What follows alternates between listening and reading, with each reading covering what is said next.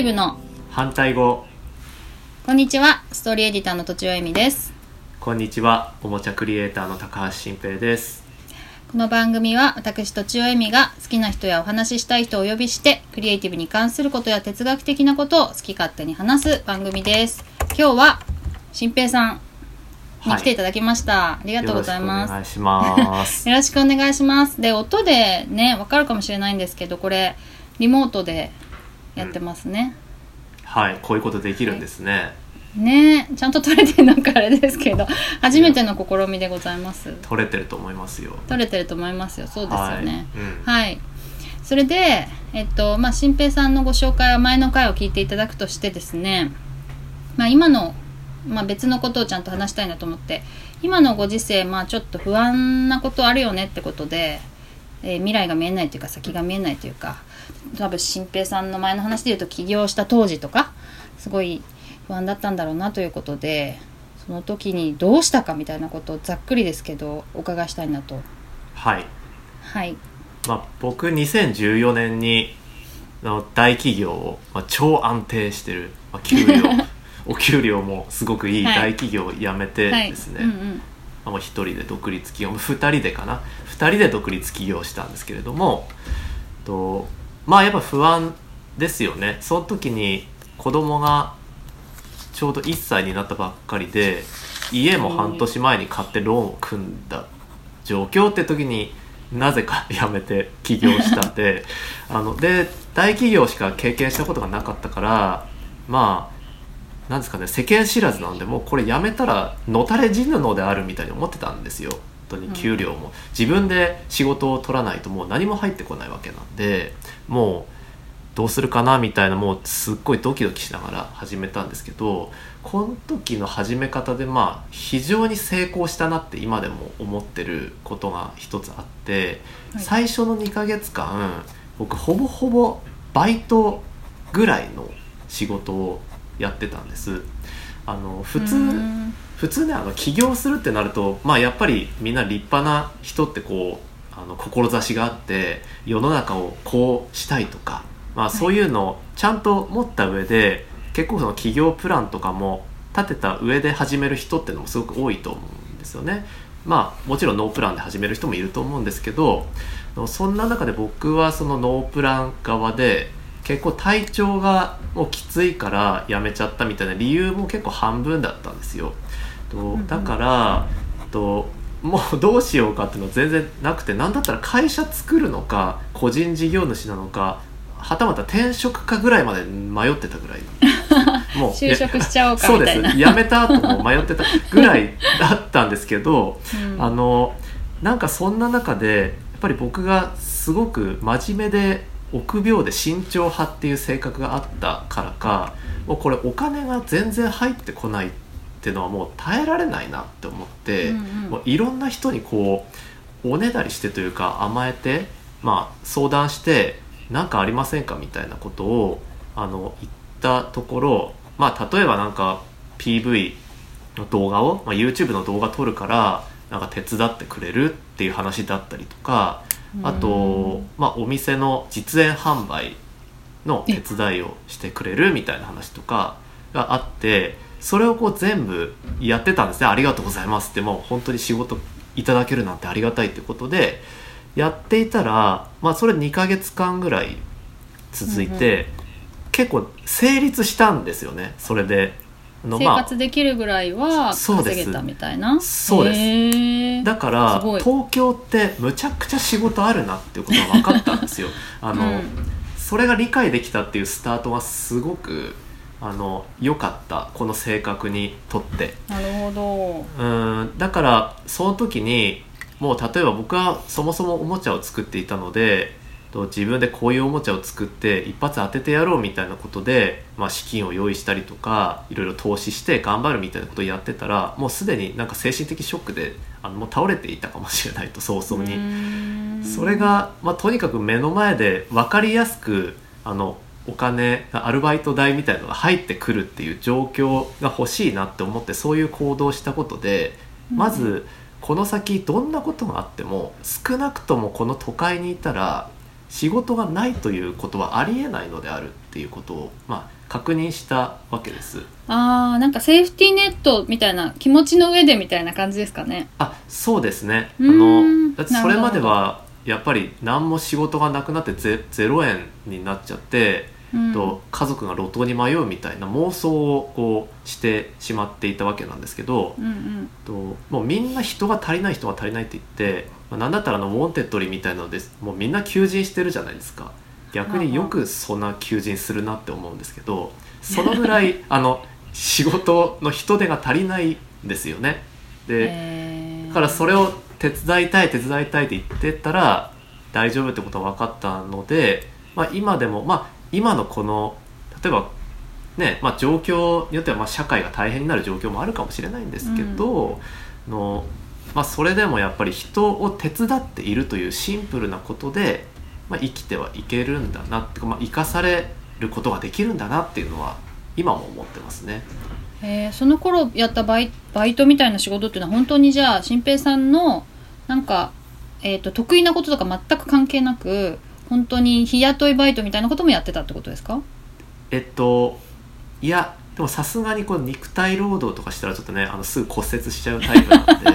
それはないしあの、はい。まあザ・バイトみたいなあの例えばスマイルレイみたいなそういうことはやってないないですけどどさすがに、うん。やっぱりなんかそれも大企業時代10年勤めてとこう予算が少ない部署でのイノベーティブトイっていう、まあ、新規のあの玩具を作る中で、お金がない中どうやって作ってどうやって PR しようかみたいなことを考えながらもう自分でそれこそ動画をあの自分でカメラで撮って作って上げてみたりとかもういろんなとこ歩き回って人にこれ紹介してもらえませんかっていうのを頼んだりとかそれこそうん。あのまあ大きい会社ってやっぱり売れ筋の商品があのにみんなかかりきりで忙しいので自分の新しい商品に人が割けないからもう自分で営業しに行ったりとかそういう何でも自分でやるっていうことをさせてもらっていたのでうんうん。大体のことはできたんですよ。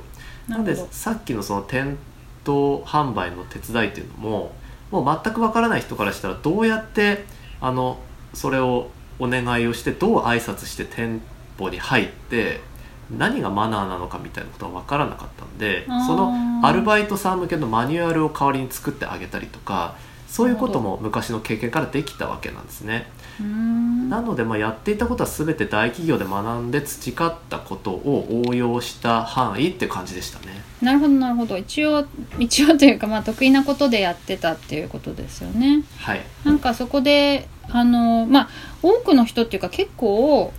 頼むことがハードルって人多いと思うんですけどうん。それはなかったですか？うーんそうですね。やっぱりうん。そこが不安になりがちな性格が逆に幸いしたっていう感じだったんですよ。あの焦っていたっていうのあはー。正直あったので、うんうん。まあ別に頼むのが苦手っていうそういうプライドは特にないんですけど、のでもこのなんですかねまあ僕を知ってる人は分かると思うんですけど見た目が究極に弱々しいっていうあの 最大の武器もありますから結構心配してもらえるっていうね有利な点もあるわけですよね。でね、うん。でまあ、自分で言うのもあれですけど害もなさそうですし だからなんか一生懸命頑張りますって言うと結構あの手伝わせてもらえるっていう感じで、でそうこうしているうちにあのまあ本当にやりたい仕事っていうのお声がかかり出すようになってきて今の形になったっていうことなんですけどそれもやっぱりうん。そこまでちゃんとなるのにはもう本当に丸2年ぐらいはかかったのでなるほど。結局それうん。頼む時ってうん。なんかこれができますあれができますみたいにうん。言うんですか？それともなんか僕になんか仕事くださいって感じなんですか、あそこもですね、うん。ちょっといろいろ深いエピソードはあるんですけど、はいと結論を言うとそのアルバイトっぽい仕事の時代はとあれができますこれができますは言ってなかったです。もう、あのないろいろでまあなんか何でもやりますみたいな感じでした。肉体労働以外は何でもやりますみたいな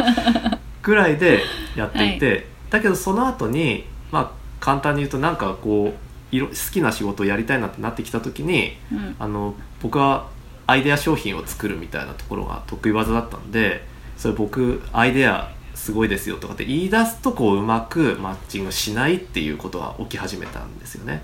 あマッチングしないことが起き始める。なるほどね。そう。それが、はい。あのまた話すと長くなるのでそれはまた今度でいいんですけど ね。あのなんか相手の、なんか相手に自分がこうあの合わさっていくとうまくいくんだけどこっちがやりたいことを押しすぎると、そっちは求めていないっていうことがあってだから自分の強みから語るとあんまりうまくいかなくてと自分の弱みから語った方がと相手がこっちを助けてくれる形でこっちが相手を補完できるみたいなことが起きたっていうイメージですかね。なるほどね。じゃあちょっと焦ったりとか仕事がそんなに思うように来ないなって時は弱みを出していくっていう、なんかこの人助けなきゃみたいな気持ちになってもらうっていうのがいいんですかね。はいまうんうん、そうですね。よく言うんですけど、それは自分のこの細い見た目も あのなんかよくさ作用しているからうん。とそうできてるのかなっていうのも半分思ったりしててなんかずるいじゃんみたいに思われたり誰にでもこれをそう勧められるかはまだちょっとあのちゃんと整理できてないんですけどそれは一つありだと思ってて誰しもがやっぱりと基本仕事する時ってうちの強みはとか私の得意技はで語るじゃないですか。ですね。でもそれよりは例えば僕の場合デザインが全然できないんです。自分で弾くことができないです、あのこういうのがいいなっていうのはあるけど手を動かせないので僕玩具開発者だけどと全然アドビとか使えないんですよ。って言うと,、といやうちそれ使える人いっぱいいるからさネタ考えてよ。ってなるわけですよね。だからさ、うんうん。先に俺のネタはすごいですよって言うとそっちはやべえやつ来たなってなるんです。だからはい。だからだから僕は僕そだからなんか話し方としてそのおもちゃ作ってるくせに全然デザイン弾けないっていう話とかしていくとこうなんか向こうが僕を助けてくれるような形になって組み合わさることができるなっていうのは今もそんな感じですか？ね。なるほどね。私は書く仕事ですけど、うん。あの自分のことを進行管理するのが苦手なんですよね、うん。だからそういうでも進行管理できる人っていっぱいいるじゃないですか会社はに、いはい、だからもしかしたらそういうのを言っていくと、うん、じゃあ管理しますよとか言ってもらえるのかもしれないですね。あそうですね。あとそれのもう一段階最近すごいあのよく話し方のテテクニックとして、まあ、自分の例なんですけど、僕、う例えばゲームよく作るんですがあの僕が作るゲームはすごく優れていて面白いっていうことはまあ絶対言わないんですけどうん。僕ゲームの取説を作るのがめちゃくちゃうまいんですよ。自分でへもうあのこれだけは自信があるんですね。自分よりも面白いゲームを作れる人はもう世にはあまたいるんだけどその取説をまあ漏れなく分かりやすく簡潔にまとめることがすごく得意なのであの僕取説めちゃくちゃうまいですよって言うんですよ。で、はい。この強みの言い方って別に取説ってどうでもよくないみたいな くすって感 じなそうそうそうところなんですよね。うんうんあのそういうところをだけど絶対の自信があるっていうのをこの弱々しいやつが見せてくるとあれじゃあこいつ取説、まあ、やってもらいたい。でじゃあこいつに全部頼もうかなみたいな。で取説作れるってことはまあその論理的に考えられるだろうみたいなことでいけるというか、だからその強みを割とどどんずばにアイデアだ企画だとかデザインだって言わないで、その中でもここだみたいなのを割とニッチなことを言うと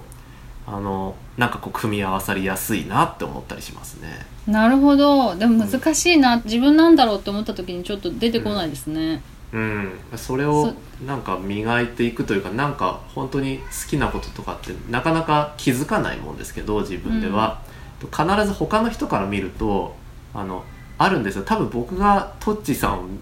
ともっといろいろ話すと 自分にできないことでまあさっきのねタイピングの話し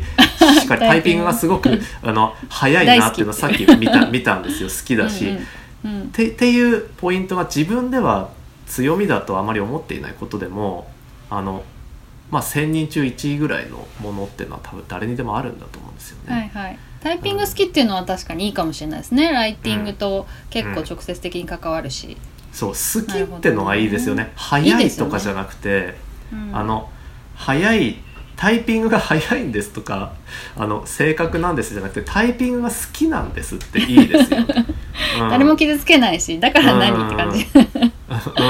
うん。うん。いやそしたらその人すごい乗って書いてくれるだろうしずーっとな末永く一緒にやってくれそうな気がするなって思って、うんうん。なるほどうん。なるほど、いいですねじゃあちょっとそろそろあのあれでお時間なのでえっとまあ不安な不安な時にねあの新平さんがどう乗り越えてきたとかいうこととちょっと営業の話もねあのノウハウとしてお伺いしたところで、えっと、以上にしたいと思います以上とちおえみと高橋新平でした。